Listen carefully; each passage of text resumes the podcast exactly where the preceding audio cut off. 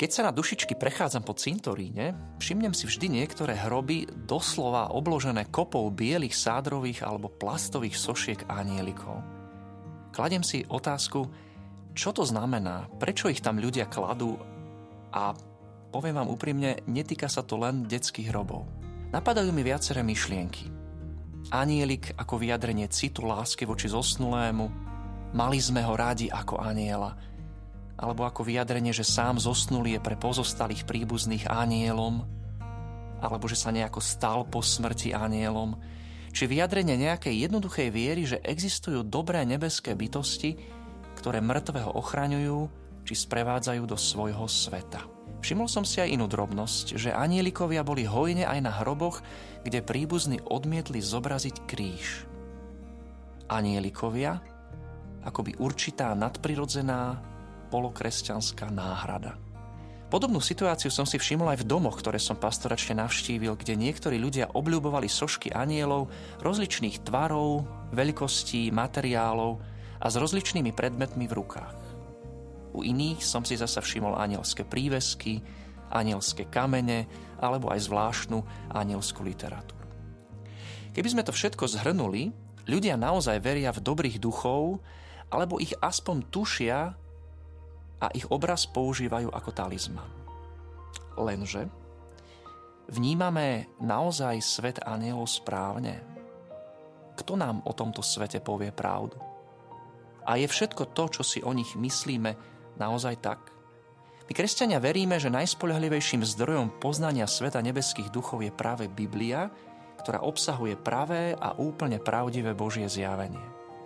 Práve Bibliu si treba zobrať ako spolahlivý manuál pri skúmaní sveta nebeských duchov.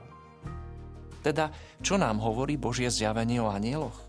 V Biblii nájdeme skutočne veľa zmienok o existencii duchovných bytostí, ktoré pochádzajú z neviditeľného sveta a sú podobne ako my tiež len Božími stvoreniami. Najčastejšie vystupujú pod označením aniel alebo zlý či nečistý duch.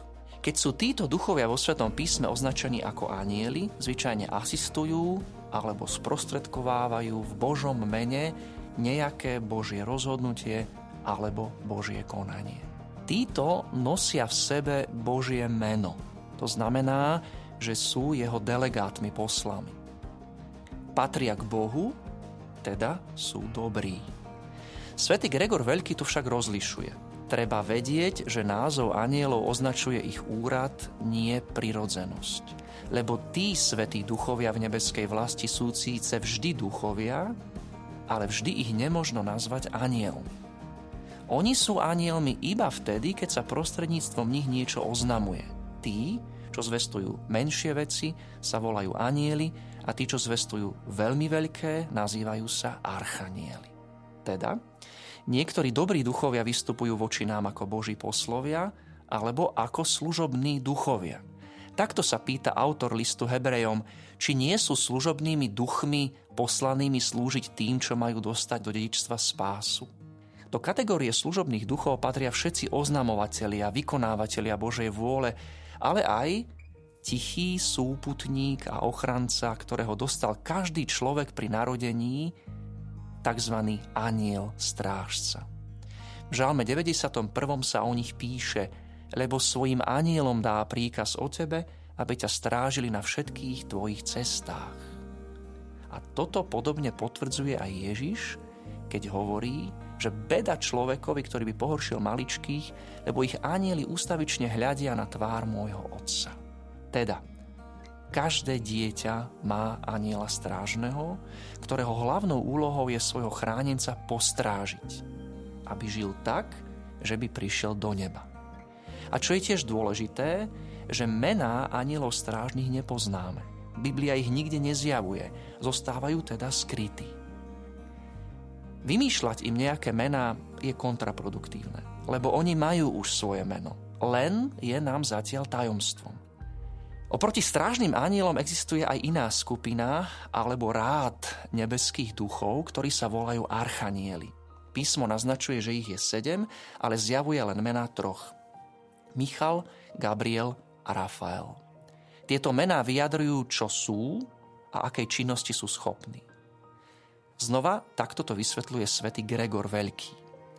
V onom svetom meste sa nedávajú vlastné mená preto, že by nebolo možno bez mien poznať ich osoby, ale keď prichádzajú k nám s nejakou úlohou, u nás dostávajú mená podľa svojich služieb. Michal znamená, kto je ako Boh, Gabriel Božia sila, Rafael zase Boží liek. Existujú aj iné rády alebo chóry anielov, ktoré sa volajú nebeské hierarchie alebo anielské hierarchie. O týchto píšu už spomínaný svätý Gregor, ale aj svätý Dionys Areopagita. Vymenujme si ich od hora až dole. Serafíni, cherubíni, tróny, pánstvá, sily, mocnosti, kniežatstvá, archanieli a anieli. Tí, ktorí sú vyššie, majú väčšiu účasť na Bohu a slúžia tým nižším v odovzdávaní tejto skúsenosti. Okrem dobrých anielov však existujú aj zlí, alebo lepšie povedané padlí, skazení nebeskí duchovia, ktorí sa kedysi vzbúrili proti Bohu a všetko svetlo, ktoré bolo v nich, sa zatemnilo. Stratili sa, vyprázdnili sa a ako ho hovorí obrazne písmo, že boli zhodení z neba na zem. Toto naznačuje ich stav, že sú mimo Boha. Pre svoje pyšné rozhodnutie, ktoré bolo len jedno jediné a úplne vedomé a dokonale slobodné, sa naveky ocitli v temnote a samote bez Boha.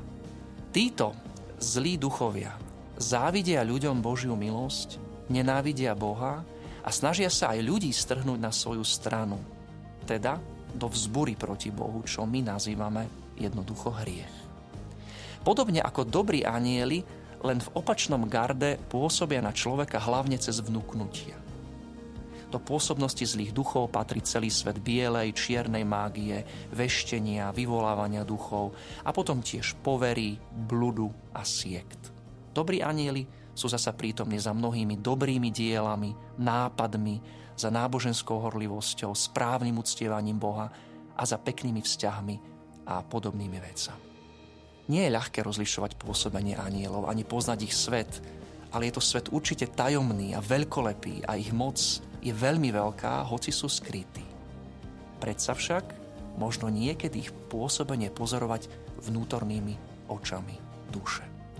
Každopádne treba si dať pozor na celý ezoterický svet anielov, ktorý je častokrát vymyslený, potom aj popletený a môže pochádzať z iných nebiblických zdrojov, ktoré nie sú pre kresťanov hodnoverné, lebo tieto zdroje neobsahujú Božie zjavenie.